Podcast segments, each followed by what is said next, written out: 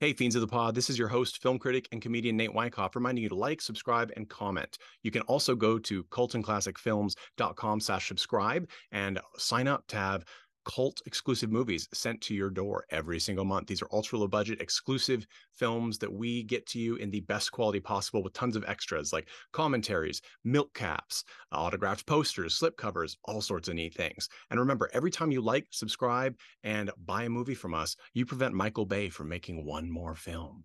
So go ahead, subscribe, and enjoy. Welcome, friends and fiends of the pod. I'm your host, film critic and comedian Nate Wyckoff, and I wanted to pop in here to give a special introduction to this broadcast of our uh, May 2022 interview with film auteur Adam Thorn. Adam Thorn is an accomplished ultra low budget filmmaker from Toronto, Canada. He also uh, hosts the Terrible Fest series of film festivals in Toronto and online. So check him out at terriblefest.com. And I am extra, extra, extra proud to have as Cult Classic Films' first film distribution release a double feature of Adam's films Assault on the Snake Men from 2020 and Moopet Pastor from 2017. Assault on the Snake Men is a comedic action uh, horror sci-fi film featuring uh, mutants that are snake-like and need to be defeated in order to protect humankind in the near future. Moopet Pastor is the combination of The Exorcist and The Muppets that you did not know you needed in your life. These are two fantastic films. They're very, very niche, funny, unique, and creative and Adam should be commended for them. And please pick them up. You can go to cultandclassicfilms.com and buy these individually from our shop, or we have a brand new subscription service which you can find at cultandclassicfilms.com slash subscribe. It is a patreon and for a discounted price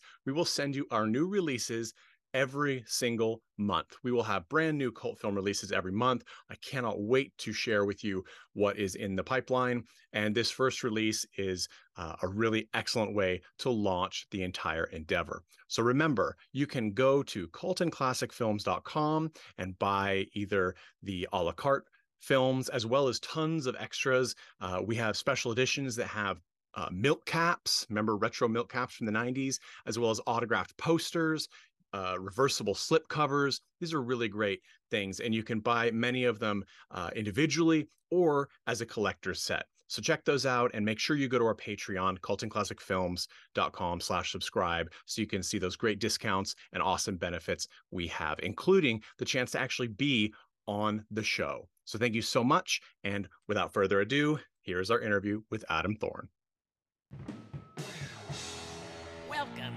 And Classic. Welcome, friends and fiends, to a very special episode of Cult and Classic Podcast, the podcast where we normally bring you two movies, uh, one that is cult, one that is mainstream, but both that are thematically linked. I said that in the most complicated way possible, which uh, is appropriate because my brain has a bunch of crossed wires today. That's okay because I am with Adam Thorn of Riot at the Movies. How are you doing today, Adam? I'm doing great. My brain always has crossed wires, so I totally understand. And we're going to talk about things that are cults to be classics. So it works out. Exactly. Yeah, totally. And that is, and that is sort of something that I love about. Uh, we've talked before we started recording a little bit about the pandemic and how it sort of drove a lot of us online to sort of uh, live our cult film fantasies because we couldn't go out um, and it couldn't have that face-to-face contact with a lot of people, which some of us are still trying to get um, after post-pandemic time. But it really started to bring, for me at least, and this podcast, a lot more of the contemporary cult attitude films that aren't old enough or maybe even well known enough yet to be cult, which sounds weird because we always think cult films is nearly unknown. But there are new movies and recent films that are truly cult films and um, and these ultra low budget, no budget uh, films that that you sort of you always have your nose like right to the spigot of uh, these films. How do you how do you get the new movies that you talk about? How do I find them? Yeah. I, I think just straight out addiction. You just live in a different world, and you just you're you're you know you're looking for them automatically. It's like it's like going on to Instagram when you scroll enough and you click enough of the same things, it just starts to be the only thing you see. And I think my eyes do that anyway. Um, there are so many of these guys and girls who are out there for so long doing these films and nobody knows it, but they've done it for their friends or they've done it for a small audience of their local town or whatever. Um, and it, that's that shows and, and that needs to be supported that these people have this passion for so long. If no one's seeing it to me even if it's terrible that's a crime. They need to know the story behind these things. They need to know that these things exist. I i published a ter- i self-published a terrible book a long time ago. I like to use the word terrible. Um, and when i and my father-in-law owns a bookstore and he carried my book. And one day he made a comment to me saying, all the titles that you made up for that book are really funny. And um, I'm like, yeah, they are. I love them. And he's like, where do you come up with those ideas? And then it dawned on me, it's just a book of reviews. That's all it was of real films. And I'm like, oh, did you think I made all those up? Did you think those films aren't real? And he, he's like, yeah, there's there's no way that that like half of those titles that blood fart lake is real. There's no way that like uh, uh, it goes on and on and on that our uh, crackoon is real. And i'm like yeah no those are those are all real. Not a single one of those movies is made up. They his look of just i don't know what to say next after that which all i could say was well i'm glad you read the book. But yeah that's a that's a different world and it's true. And you, of course, mentioned uh, Bloodfart Lake, which is Chris Seaver, friend, you know, fiend of the pod, and and often guests on here. And it's interesting because I think a lot of people, Chris Seaver has sort of elevated to the next level of that no budget filmmaking with his Warlock video and low budget pictures because early on he got things on streaming you know um, with netflix and things like that i think for certain regions um, and so people sort of even beyond the few video stores that carried rentals like that, they started to see these things and think, oh, like there's this whole other level of films that um, they do not reach the mainstream. Like for my work um, uh, reviewing, being quote unquote one of the bad movie reviewers for horrornews.net for a long time, uh, the movies that I got were not generally even that level. They were often the sort of occasional like highbrow indie film that had a lot of money but didn't have big names behind it or they were the dollar bin five dollar bin you know 488 special um uh, uh, you know uh, Croczilla verse, et cetera, et cetera. You know, like those type things that that maybe had a Walmart shelf release, but was they're really just shelf warmers, right? And those movies even have they have an expensive budget. It's a lot of money to rent the equipment, et cetera. And yet we get the really shot on video every you know from the the the late late 80s all the way up to, to now these home brewed films um, like your own films i mean i i think i first really you know we found each other on instagram but i found uh, adam thorn's films with assault on the snake men which is uh, which I absolutely love that movie. Um, and I have my own copy in back because it wasn't on DVD at the time. I just had the uh, the the digital release, and I was like, I want the hard copy. Uh, now it has been released. I don't think it's still available through SOV Horror, correct? No, it was just a short time. We did. There's a whole other story with that, but we did that with uh, SOV to be like a charity gig. So right. it was just to raise some money for uh, other people's projects. So they did it just for a short time. Um, so at this moment, that film is in limbo now, but we'll see what happens. You can still get it online, though. I think, correct? Yeah, we. Um, yeah, I've got it on our digital server. It's if you search for the archives of riot at the movies.com, you'll find it. Um, but also everyone who's on like our Riot at the Movies Patreon gets all all our past movies for free.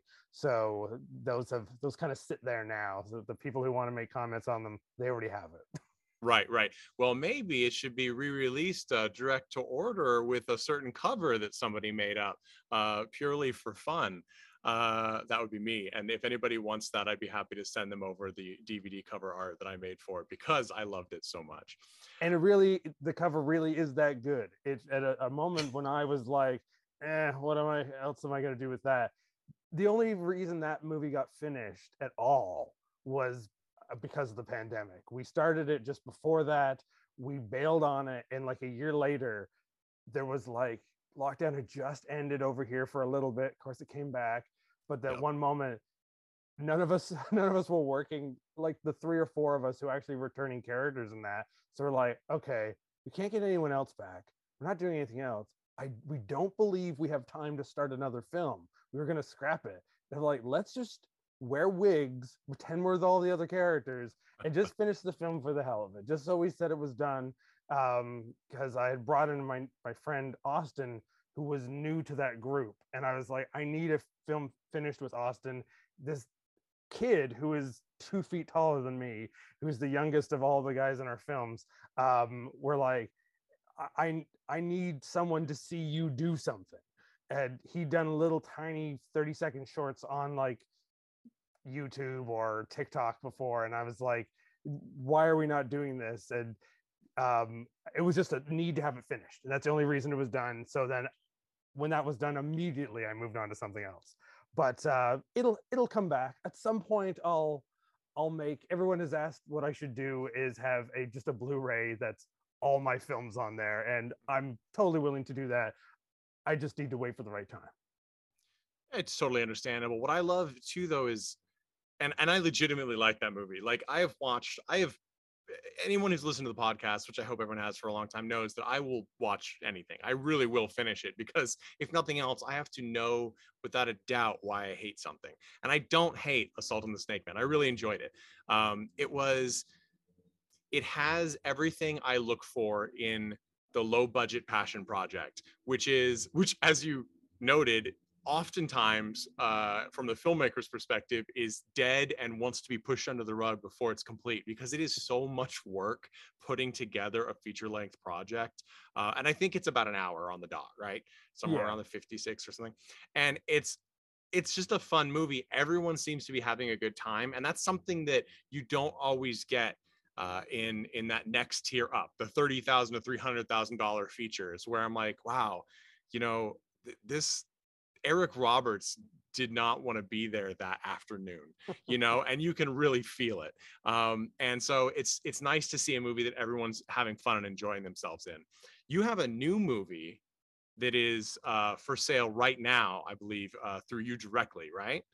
yeah this one we just have um, for both digital and physical um, and was like every single thing i've ever made was a joke that someone made to me and dared me to do it so i did it.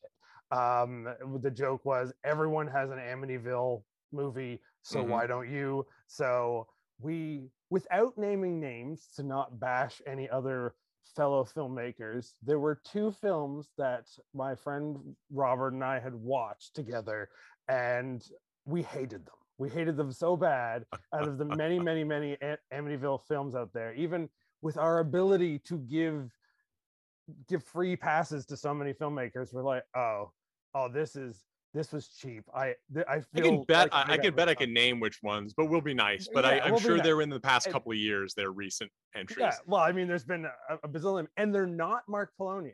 That's all I'll say. They're Mhm. not Polonia. Right. Um, many people might think that, but I can give Mark a pass for forever for everything he's done. He's he's one of the All I needed was. Feeders One, and everything else that he had, will ever do is just gravy. Yeah, yeah, ever, yeah. The back when the teenage mustaches were in there, the Polonias were inspiration to anything I've ever done. But uh, so no matter they could, they can and have done some of the worst things in the world, and I will forever forgive that. But uh, this other filmmaker jumped on the the bandwagon more than once, and um, we were so grumpy about it after watching it together. My friend Robert said, "This is more like an Amityville outhouse," and immediately I turned to him and said, "I'm making that. Get back to me in six months. I'll I'll have it ready for you." And uh, and it happened. Um, which now we have the world to witness. Perhaps my lowest level of lowbrow comedy in um, Amityville Outhouse. Well, I'm just sad that it didn't. Uh, it wasn't out in time for us to include in the zombie ass Toilet of the Dead pairing that we did recently. Um, but I'm sure we'll have to do another uh, another lowbrow uh, plumbing humor situation or lack of plumbing humor situation. I'm really excited for it. I am an Amityville buff, and I have watched probably the, the vast majority, if not uh, all of the Amityville spin-offs and rip-offs, etc. Uh, and I'm I'm looking forward to every new horrendous entry that anyone wants to throw in the ring. Like I just saw today the release cover for Amityville Karen. Um, we have Amityville Shark, obviously, is almost almost here. Well, and Amityville in Space comes out. Next Amityville month. in Space. Very excited for that one. I have to say, all of these have fantastic covers, and that is one of the things that I absolutely love about these no budget pictures is because of the red, just like the ready availability of film equipment of various qualities that has allowed us to make these movies uh, with almost no budgets or no budgets. We have uh, distribution processes now which allow for like you know you to to pay the smallest fee to a great artist and get a really fantastic cover to show you what the movie could have been you know it's almost never what the movie is so much as the aspirational goal of the picture. Um, I love. that's why I didn't let SOV horror use your cover because someone would have really thought that. They would. I would raise my expectations too much. Um, I will throw a company under the bus for that, and I'm sure they don't care. Um, Wild Eye releasing uh, yeah, an, an yeah. incredible ending ending plethora of, of films uh, from people all around the world, and whoever has been their artist is way too good to be their artist. Yeah, he, I agree. He or she or, uh, or they, there might be a couple of them are are so good. Um, I consider that the digital age's answer to 42nd Street Grindhouse film trailers. Like yeah. you see those trailer mixes from the 70s, and those trailers make uh, I dismember Mama and I Spit on Your Grave uh, and um, I Drink Your Blood, which I actually love that movie. Don't but, touch my sister, you know, all those. And that that era, you know, um, just they go on and on out of that whole genre of just click titles. The titles have an angle to them. The trailer has a bit of an angle to it, and some cool music in there. And they spent more time. Usually, they had like Joe Dante edit that when he was mm-hmm. just an editor for Corman. Which makes total sense. Yeah. Yeah. And those were better than the whole film. So you thought this is incredible. You went in there. At that time, I think it was the drive-in era. It was the time that you were young and could go to a theater because you could be in a place that you could make out in the dark when you weren't at your parents' place anymore. So you were a little bit more forgiving of how bad those were. But now in the quick digital age, the trailer's not important because you sort of know we know that joke now but now right. it's the cover it's so that when you're scrolling through on a streaming system or you're going through on an order page or somewhere you see that poster and you're like this is uh, even if this is bad this has to be amazingly bad then you watch the film and nothing happens yeah you feel pretty cheated but it's still if you're into this type of film there's people who complain about being cheated but people like me who are in the scene of it i just got to give it to them i got to be yeah. like oh, you got me again. yep. and it's true. It's sort of that it's the fun it's like it's like a candy grab bag right? Or like the popcorn mix where you're like expecting caramel and you get like the really orange cheesy one you know and you're just like i don't know i don't know how popular those are in canada but you know the, the popcorn mixes and you're just like mm, that wasn't what i expected but i knew it was a risk you know? I knew that was a possibility um and my favorite is Sub Rosa Studios SRS, uh, who of course their covers I absolutely love their covers, and you know you know when you're getting an SRS movie that it could be a great like schlocky shot on video 90s like uh, hidden gem, or it could be uh, Mark Polonia's Hell on a Shelf, which we reviewed this year, which hmm. is the first where I was like. Ah, I'm not even sure. I don't know that I really need this on my shelf, but I'm going to keep it because the cover's pretty rad. You know, yeah. like that. Even though eh, I adore the Polonias, it's there's there's a time and a place. But yeah, so it's it's. I agree. It's sort of it it tricks people in that will probably be mad, but also for those of us that under you know we know the game now too. It's sort of like oh, this cover is too good to be real. This is going to be my kind of movie you know it's it's Yeah. going to be i'm i know i'm not going to see what's on the cover but i i like the promise that they're running here i like the risk to reward ratio um the other thing that i really love about these low budget pictures that i you know going through and i urge everyone go to riotatthemovies.com look through your reviews is you'll come up with reviews for things that have never been released officially other they're just on youtube student projects you know weird things like that which is something that i think is i consider those the golden grail right? The old like wow i bought a stack of blank vhs tapes and somebody's you know like eighth grade film attempt was was on there. I feel like i have i've been given a gift from you know the great allah like it's just really um awesome. When you watch things like that what triggers in your brain that that makes you enjoy it? Because i like my wife for example sometimes will just be like i don't i don't i don't i don't want to watch this. You know i just don't want to watch this uh and yet i am enamored Um, I think I compare a lot to the the found footage festival guys, where you know they will go through tapes and they, they, you know, they use stuff of anything. But one of their favorite things is when they find a like 80s home video of that's just stayed recording and it's just like captured them because like guys like like Seaver that we mentioned, um, I, I think my true guide of this is like Todd Sheets. Um, Mhm. They're in these these student films that I find and where they're someone's first time, they may never do another thing again. Um, which is why I push it because I want to poke them and find them, find out who they are. They're this mystery that maybe this thing's been floating around YouTube for a really long time and no one's seen it. And I kind of want to know why they didn't continue. Um, I think it, I can't think of the name of the guy who made it, but but I found a film online called um, Disaster Squad. I think that's what it's called. I, It's I just- read your review Yeah, it's just three guys who are running around from boxes that are attacking them, and then goblins show up. Um, it really doesn't make a lot of sense. It's kind of a superhero film, kind of a fantasy film. Um, and it, I had sat there with it on save on YouTube for a long time of this curiosity of these high school kids doing something. I didn't watch it. Then all of a sudden I saw they posted again. And I realized the years between the first post and this was 12 years.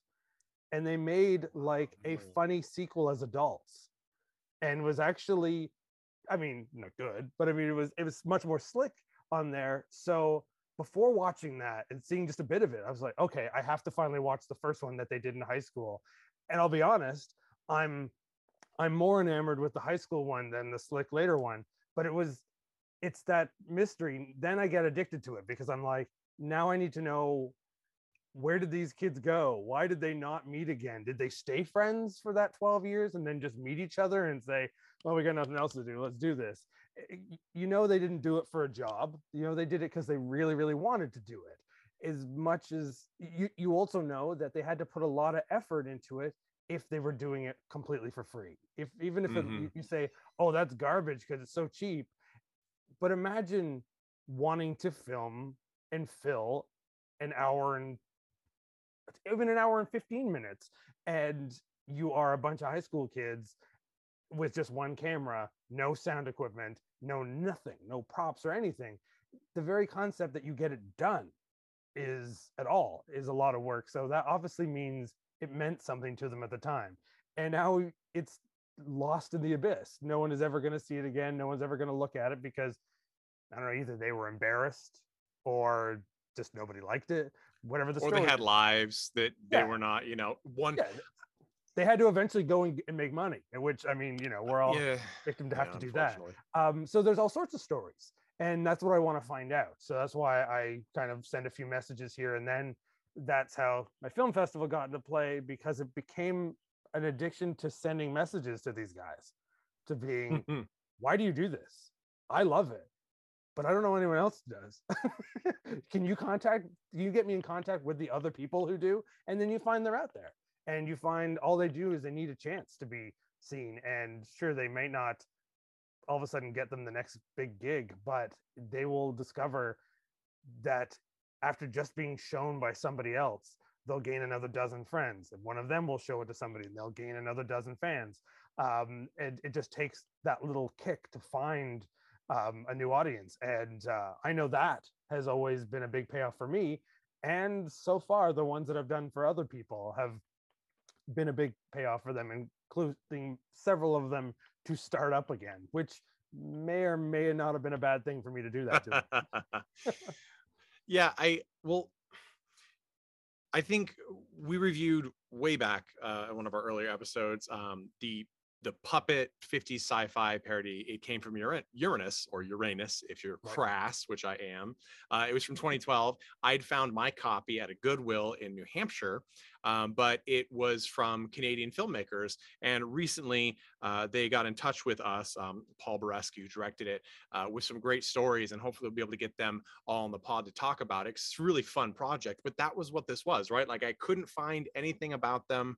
I just had this one DVD that somehow drifted down there, and uh, and and when you actually do connect with the people, it's this you have this kinship with people that you've never even met before because you had this shared experience and you both have an interest in it even though you're coming from different angles maker and consumer and um, it builds this weird sort of community that eh, i i don't know about anybody else but especially in this pandemic and post-pandemic ish era that we are now like that's kind of been what's holding it together you know uh, because otherwise i don't know where we would find like minds you know i can't imagine what this would have been like um, going through covid-19 without the internet for one you know being uh, young enough to remember when it wasn't really a thing uh, and now like with the terrible two day fest you know like there was no streaming you know um, thing that was going to play snapper you know what i mean? Like the the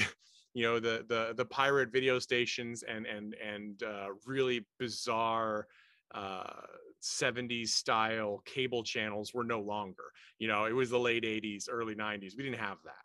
So i didn't have a place to find this kind of niche personal if if terrible film community uh, and products, whereas now we do. And I think because it's more accessible, we are getting more people. Like I've seen several people who are successful TikTokers, former Vine people who are starting to make their own features. And, you know, a lot of them actually have a little money behind it, but some of them don't.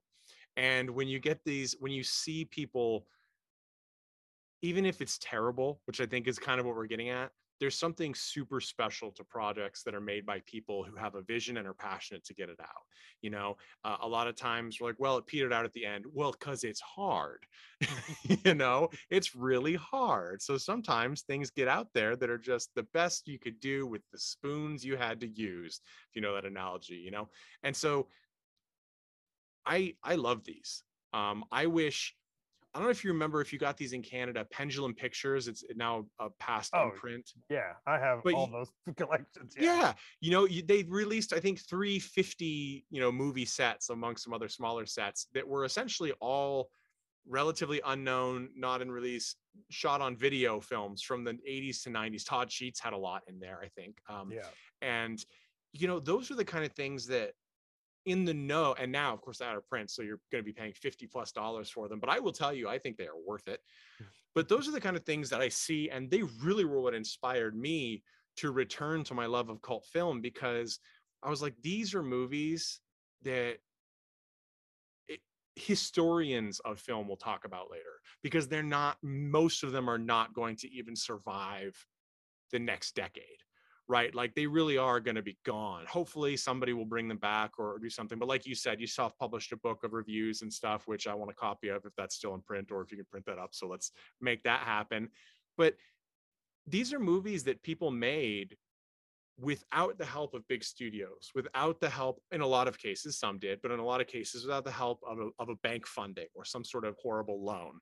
You know, um, some of them, they weren't even Kevin Smith maxing out their credit cards. You know what I mean? It was just, yeah. hey what do we have you know because we have a camera Um, can that kind of looks like a fetus? Can we throw it against the wall? You know, um, uh, Las Vegas Bloodbath for anyone. I don't recommend it, but it's got a certain audience. I do. Um, I recommend it, but, but it is, but you know, yeah. So these these are the kind of things that I think when we hear the word cult now, and there's not it's not wrong, but you you think of the big things, the things that have really become uh, cornerstones in cinema history, like the Rocky Horror Picture Show, um, Night of the Comet, even. You know, these things they're actually fairly well known, and but if you separate cult classic to just cult and classic, there are cult movies that are truly obscure. I mean, really, really, n- just people don't know. And I love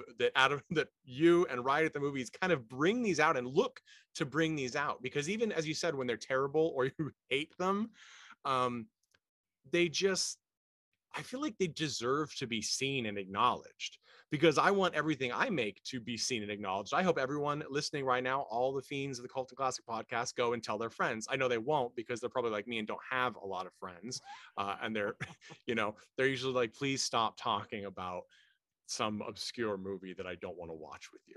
Um, but you know, there are those of us that love it, and I really appreciate sharing and and bringing visibility to these, as you said, these sort of hidden potentially lost for all time one time filmmaker projects because well thinking again using todd sheets todd i think the reason he stayed as long as he did in that was he started doing those films at that weird just the right time of that shot on video was getting vhs releases so someone was mm-hmm. going to do something about it but those who have been inspired by him they don't even have that I Yeah. you mentioned Night of the Comet being put as in, in the the quote unquote word of cult films. I, whenever I go on a streaming site, it's on there, and Yep. I don't want to disclude anything from it, but that definitely movie is too good for that type of world. Sure. I feel like I, I am in a world where I assume people think like I do. So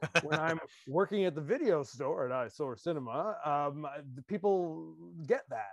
When I go to my office job, and I go, well, you guys have all seen Night of the Comet. And they're like, what? I don't know what that is. I'm like, oh, oh, I guess I have to realize not everyone thinks like I do.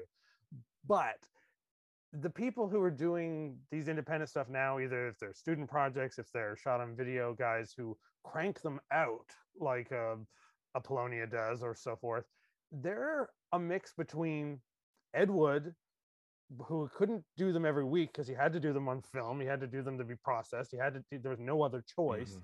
and then there's a, a generation of people who are inspired by being and this is really a very canadian thing i don't think i mean the movies are not the movies are full moon everyone saw, saw that but what clicks to me as a canadian is when i was 12 years old there was a chain of video stores up here called jumbo video and in most of them in the horror section they built a castle around them so it was this dark gloomy castle with a bat hanging out of it that was in the horror section so 12 year old me would go in there and at that year that was the boom of full moon so a whole row of it was all the same design vhs tapes Mhm. and they were raking them out every week and they Mhm. were scary but they were still so can't silly that like a kid could watch them. I mean, at one point it, it'd be all of this would happen, and then a totally naked woman would have her head cut off, and my parents would be like, "Oh no, we made a mistake." But then they'd see the next cover and like, "Oh, it's killer teddy bears, it's puppets, it's you know, it's a robot." Okay, how bad could it be? Um, and they were Charles Band's plan at that time was to be like a comic book company. He's like, these are Mhm. going to cross over. I'm going to release them every so often. I'm going to put a thing at the end of every tape that's like Stan Lee's bullet pen, where I just come in and say cool things to the fans and read letters. Um, so it was collectible, not not only collectible, but it was there was always something new coming out of it. Mhm. They were, and then that begat everybody at home in the digital age, where they're like, I can do both. I can be Ed Wood. I can be, I can be Charles Band at the same time. Um, which on- which is where as I use the word a lot, addiction comes in. They're like, okay, I can now just do them short, but make a lot of them, so people have something to watch next month. and They have something to watch the month after that, um, and what Ed Wood teaches you, what Todd Sheets teaches you, what Chris Seaver teaches you is your friends. If you find those weirdos who are the same as you, one, you'll have people to to have as your backup. You'll have Mhm. people to become if you know you're not going to be able to pay them much more than 20 bucks and uh, a, a pizza, you uh, you're going to have these guys coming back. Um, and they're going to get better even if your films don't. They are going to get better Yeah. they're going to get what they're doing. They're going to bring their own information to it. They're going to bring their own humor to it. It's that Ted um, V. Mikels energy, you know, like you- Yeah. Oh, you yeah. pull from the same circle and you build this little community. Even even some of whom are, are sort of uh, uh, opposed to one another. It's now the circle of say Ted V. Mikels, and you bring them in, and then your fans, you know, build up. It's like, oh, I remember so and so. Oh, that's so and so. Oh, you know, John Carradine again. Like you know, you just get it over and over again until um, it's created its own mythos, and that's who, you know, like you said a comic book company right? Like Yeah. it's that idea it's it's bringing the serial the the community nature and maybe that's really what it is about these no budget films that i love is it takes a community to make these things. Um even if it's you know one person is a vision yes there are some films that are just one person in a camera of course um and i i hand it to them because that's extra tough but it's it's the granular level of what it takes to make a movie. This person wanted to do it these people have like enough mind that they are willing to join in and they all come together to make this final product and maybe it's because of the strife in the world right now but i find it especially engaging to watch these movies even the ones that are horrendous and unwatchable and technically just derelict of talent or the ones that are um, mean spirited and well made and I don't know what sort of insane if you can hear that i have some insane gardening work going on uh, we live on the devil's playground which is what i call a golf course and it is uh, it is loud in here. But i just i guess you you said it you know it's like you get people coming in you keep doing it you're able to keep doing it because viewers start to grow little by little uh, and then you have this like-minded community of people you know it's why Todd Sheets Goblin is one of my favorites. It's why that film has any sort of, you know, following at all is just because it didn't start all at once. You know, it's been a slow grind.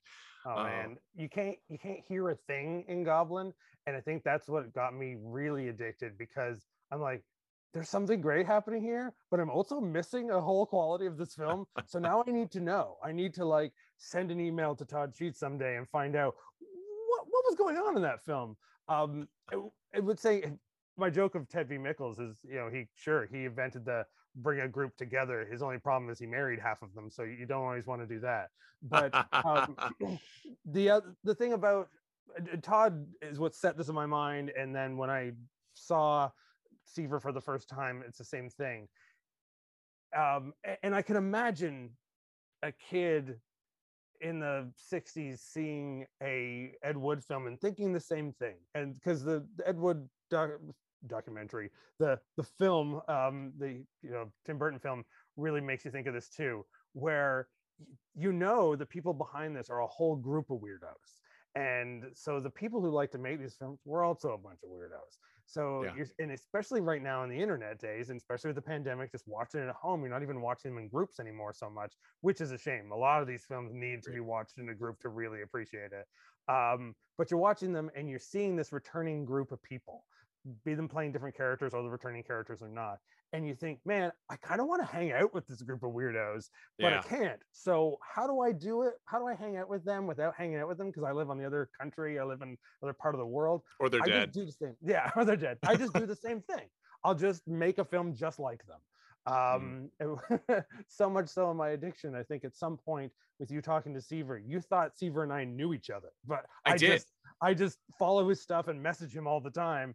Um, so much so that one of my friends up here, and a guy who again I use the word friend in an interesting way because I mean we only know each other from meeting up at conventions a lot, and we bumped into each other both wearing Warlock shirts, and so after that we exchanged emails and we would eh, message each other all the time, and it was like a dare. Which one of us is going to get into a car and just drive down, find him, and make a film? And one day he messaged me going, "Guess where I just drove down?" I'm like, "Would you just drive down and find Chris Seaver?" And he's like, "Yep." I'm going to be in one of his films. I've just said I'm going to do it because we kept daring each other and like, well, Yeah. you to it. Um, because that's the addiction. We were all like, I want to hang out with these guys. Um, they're weirdos like me, and uh, they, I feel like I get it, and they get me. So if nothing else, we'll learn to express the same stuff. Right now with the internet is a lot of guys because we're all doing green screen stuff. I do a I do a fair bit of this um, since the festivals and all the different artists that I've met. Um, we've been doing a lot of films, and we're like, I want you as a cameo, but you're in Canada. All right, let me just film something and superimpose me into it. Um, Yep. and then we do a good chunk of Amityville on green screen. I never did before, and we but we do it this time solely because I wanted to homage the fact that all these people are doing it. Now a bunch of us have been talking. We've done it way too much, so we're really glad that we can get out and actually film stuff again. um, but uh, guys like Well, I think of Jordan Goff recently with dinosaurs in a mining facility. You know, like that's a perfect example of, you know, any way you now we have the opportunity to do things, whether it's with other actors or with CGI, you know, uh, copyright free images on YouTube.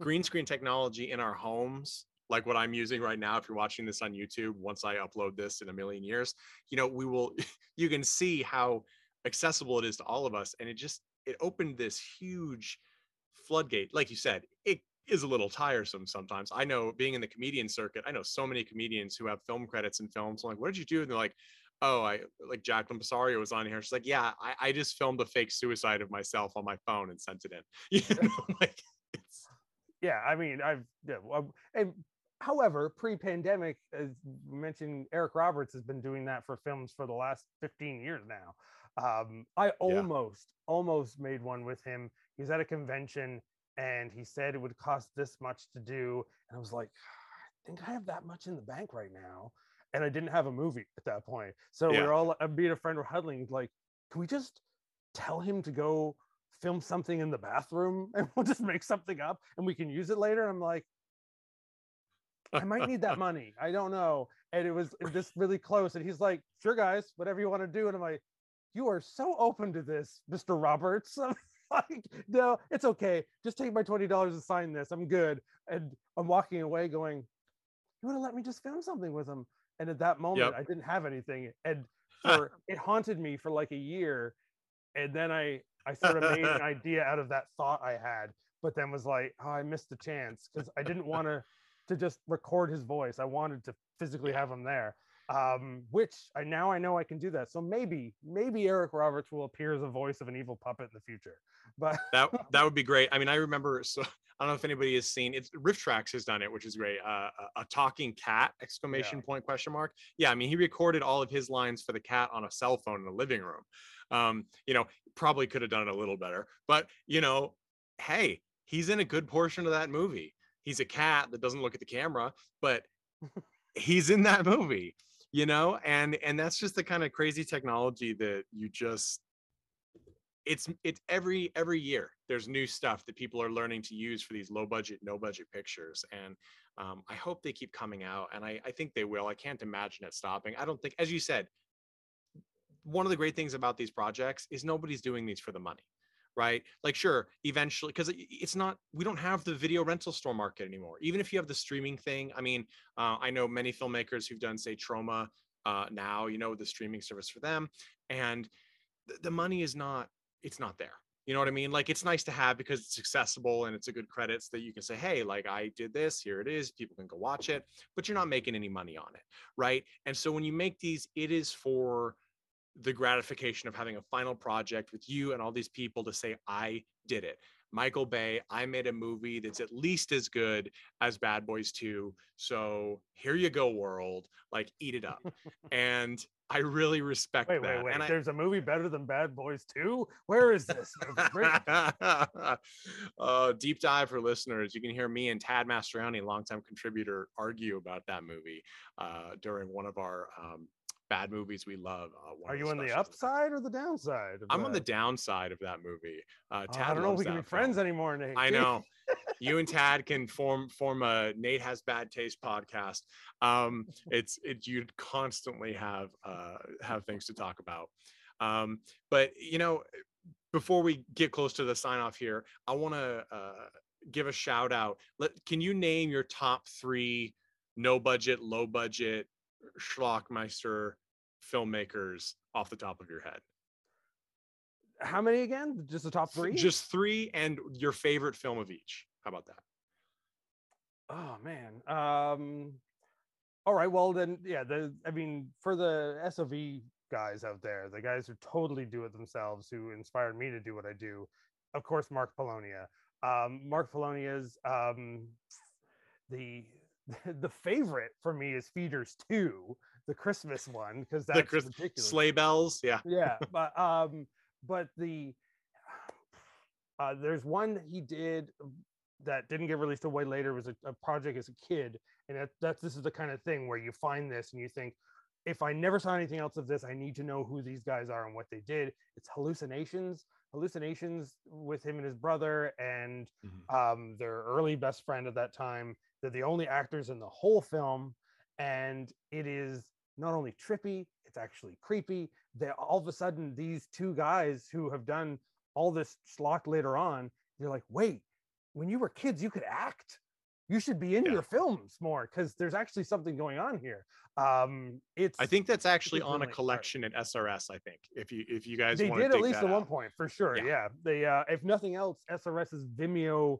on demand page has that Mhm. Um and then it's mentioning todd sheets. Um todd what? Nightmare asylum? Nightmare asylum is uh, uh, one of his which gets me every time because one is just weird characters all the way through. It's it's pretty much dream state. Um but at the end in the credits this shows that he was an angsty teenager like me he tells off people in the credits that didn't that don't like him he leaves like that. angry messages about people who like it says something like if for all those people who ever every time they see me with a VHS camera think I'm making porn, go to hell. and you witness that he's grown up since then. He's now an adult, but that was when he was a kid, and um, you're just watching a person evolve. And, and so Nightmare Asylum stays in my head forever. And then I would say Seaver, but no, I'm not going to say Seaver just because I, I am addicted to his films and love them. But the other guy who has is the reason that I make bad no budget films is um Wascavage, uh, Mike Wascavage, um, Yep. the suburban Sasquatch. I mean, Fungicide is my favorite. Uh, if you've seen Suburban Sasquatch, go check out Fungicide. Uh, if you can't find it easily, because it is a little harder to find, uh, I think on physical at least, you can get the RiffTrax version, which is also really fun. At rifftrax.com, friends of the pod. well, Um, Wascavage has recently sort of opened up his his uh, all his films, so that's why he's given a bunch to RiffTrax. Most of the streaming sites like Tubi and Midnight Pulp have everything he's made, even Ooh. new films from just the last couple of years, which are just as equally great in their own ridiculous way. And his newer films are are are he really reaches to try and be disturbing, if I remember correctly. even at the time, um, there's one Tartarus happened around the same time Yeah. as Suburban Sasquatch, and Mhm. Tartarus is an upsetting art film. It Yeah. is, and it's weird because it has the same cast. So you're seeing Yes. the same people from Suburban Sasquatch doing really upsetting things. And after years of seeing Suburban Sasquatch, finally seeing Tartarus and being, what is going on? How did these people think both is okay? Which made me even more addicted to wondering, what is this guy? What is going on in his head? I I love that. I absolutely do. I I I will try. I will not duplicate any of yours because I would also say Wascavage, and I absolutely will say Polonia, Mark Polonia, and the Polonia brothers um, when when they were you know when uh, John was alive.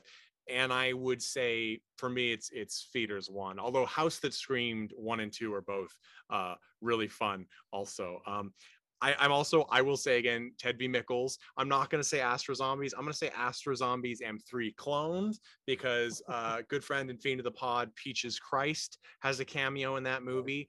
Um, and if you want to know about how to do quick cameos and pulling people using all sorts of different methods for your movies, try M3, which of course came out like uh, only a million years after the original was filmed. And um, I think for my final, it's hard not to say Ed Wood, um, eh, just because you know that is the most classic image of of run and gun filmmaking in an era when you couldn't run and gun filmmake. You know, you didn't have portable cameras really. They're big they're expensive. Um, he just had to make enough money with these films to churn out to make the next one.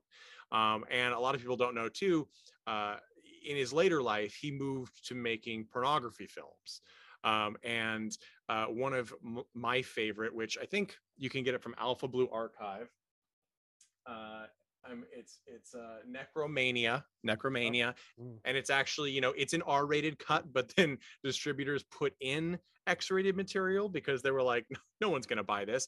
But what I love about those is they still have Ed Wood's insane, and I'm using insane facetiously, but his really bizarre sensibilities in them. Like, if you watch one of those movies expecting to be aroused, well you're going to get a similar feeling to what you expected going into um you know plan 9 from outer space expecting to be scared like it's not going to happen um but you will experience things and uh it's it's that one vision that truly came out that that only only a special person with a special group of weirdos of like-minded weirdos behind him could do and so those are my three for this one. So that whole genre of film is like finding a group of people who are hardcore vinegar syndrome film collectors now meeting hardcore vinegar syndrome fans from five six seven years ago and those guys don't understand each other. They're in fact They they're don't. creeped they're creeped out by each other. It's true and that's one thing too is when you you meet someone like oh i love weird movies and then they tell you something and they're like i don't know like i had somebody the other day and i'm not trying to rag on them but it did make me laugh because they were much younger um, and it, they said the uh, 2003 texas chainsaw massacre and i i was like okay and they asked me and i'm like i don't know what to tell like i'm like well i mean did did you see toolbox murders? Like if you're tobe hooper adjacent even though that wasn't him and they're like and i lent it to them and they were they were not impressed. In fact they were confused that i was happy with it. Um and it's just you know it takes some time but i guarantee you that same person in five to ten years they will revisit that and they'll be like wow this is great i can't believe i didn't know that because your mind changes to adapt and read between the lines of all the cultness between films and between movies and start to your interest becomes more uh niche right? I assume wine tasting is the same right? You know at the beginning any two buck chuck is going to be great but the more they know the more insufferable they get to everybody else because they're like no but you can really taste the chutney that they threw in the batch here at the end of the fermentation period. And everyone else is like hmm tastes the same as the $10 bottle that i had last week you know but you're like no really like pay attention to this. This actress is actually watching her kid off screen because she couldn't find a sitter and it really works its way into the plot. Um yeah so i working in a video store for so long it's been also my nightmare to myself that i have turned into the cliche of a record store guy. Right. Um Eyesore Cinema, where we do our events, for a long when I worked there as a regular clerk, we were a store above a record store. And there were and we were a fringe film store. So it's got to be the snobbiest, nerdiest place in the world. But there was a record store below us that was the hip place in town. So if it wasn't for them, we would have had nobody. But when they would come up to our store and they would tell us that we were less nerdy and less snobby than the record store, it was this relief of like, oh, I'm always like afraid at this point when I tell somebody, because uh, I was about to cut you off before, going, "What are you talking about? The Tobe Hooper produced i know Toolbox Murder. What about the original? Well, come on, Cameron Mitchell here, folks." And and I'm like, "Wait, you're not an asshole, Adam. Don't say that." I was wait. It was a test. It was a test, and I um I recently, in fact, this week, uh, as we record this, the the episode that just launched on uh, Cult and Classic Podcast. Yes, we pre-record uh, more than a day before, of course, because we are professionals. Uh, sometimes we did uh, Sidney Poitier's first directed film. We're going highbrow with Buck and the Preacher, and Cameron Mitchell plays, you know, uh, uh, the the former um, Southern Confederate officer who's harassing these these newly freed black families as they go west. And all I could see when I looked at his face was every millennial's grandmother like saying really like clearly racist but not explicitly racist things except he had a mustache. I think he'd had his first facelift at the time. So like you know and that's all i could see. But every time i see cameron mitchell i think of that film uh, and then I think of him as Santa Claus in Space Mutiny. Space Mutiny, Um, that's yeah. I I mean uh, that's uh, that's the golden time because uh, again, for the westerns that he appears in, to the action films that he appears in, Mhm. m- most people still don't know those films. Those aren't considered bad films. They are considered cult films because he didn't go out there to make bad films. To him, Son of a preacher was the same as making Space Mutiny. I don't know how he thought those were the same thing, but he, I mean, was. he treated the. I mean, he treats the. That's true, and this has become a tangent on Cameron Mitchell, but he really does treat, and it's sort of a Nick Cage concept, right? He treats every single role as though, like, with the same mentality and diligence that he treats every other role. So it doesn't matter if he's in a Francis Ford Coppola movie or if he's in um, a B flick where he's just going to be edited in a between Leo like Fong film. right right where he's just going to be edited into weird spots or um that uh, one of the many like weird 60s espionage films where he's riding in the back of a truck as an evil mastermind you know what i Yeah. mean like just any number it's just it's like the um the john carradine although you can argue what the the expert acting that he portrays it tends to be very similar but he has a mo you know he has a presence um so yeah, i just this is this is great it's been great talking to you another cult film lover um i expect a copy of your book uh and uh and, My and that's- plan is to let. I mean, that book is on Amazon somewhere. I um, one of them is uh, bad movies and booze. So I give drink cocktails for every three movies. Um, but because most of the reviews were done at 3 a.m. while coming home from a gig. Um, but the uh, my plan is to make a revisioned book. So I'm going to let those ones Mm. die and make a new one. Uh, working on it as we speak. Um, and Amityville Outhouse is available from me directly. So go to Instagram, Riot at the Movies, right at the movies.com, and uh, I'll lead you in the right direction for it. Excellent. Excellent. Thank you so much for joining us. Um, uh, keep an eye out, listeners, for uh, on at uh, riotatthemovies.com and at Riot at the Movies. And uh, we will always share them at Cult and Classic Podcast, Instagram, and such as well for the terrible two day fest, uh, which I hope continues for every year.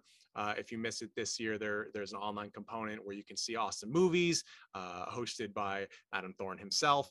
And as always, please send your reviews, your hate mail, your comments. Why Bad Boys 2 is the best movie ever, uh, or, you know your sensible um, uh, pro Nate supporting Bad Boys 2 is a terrible film to Cult and Classic Podcast at gmail.com. Uh, follow us on Instagram at Cult and Classic Podcast. Watch as I trickle in videos of all our episodes uh, for the past uh, inception of the pod at youtube.com slash cult classic podcast. So many places to visit. But most importantly follow like us and subscribe and review us wherever you get your podcast. It helps other people find us. And keep on checking www.cultandclassicpodcast.com as we're going to have new things. There's a shop there. You can buy zines that support us directly like my uh, comic with uh, comedian dakota freeman called coco the clown. A lot of fun as well as our old reart design issues for your reading pleasure treat your ear and eyeballs and we thank you so much. Place that as always is the Chud with All About Evil.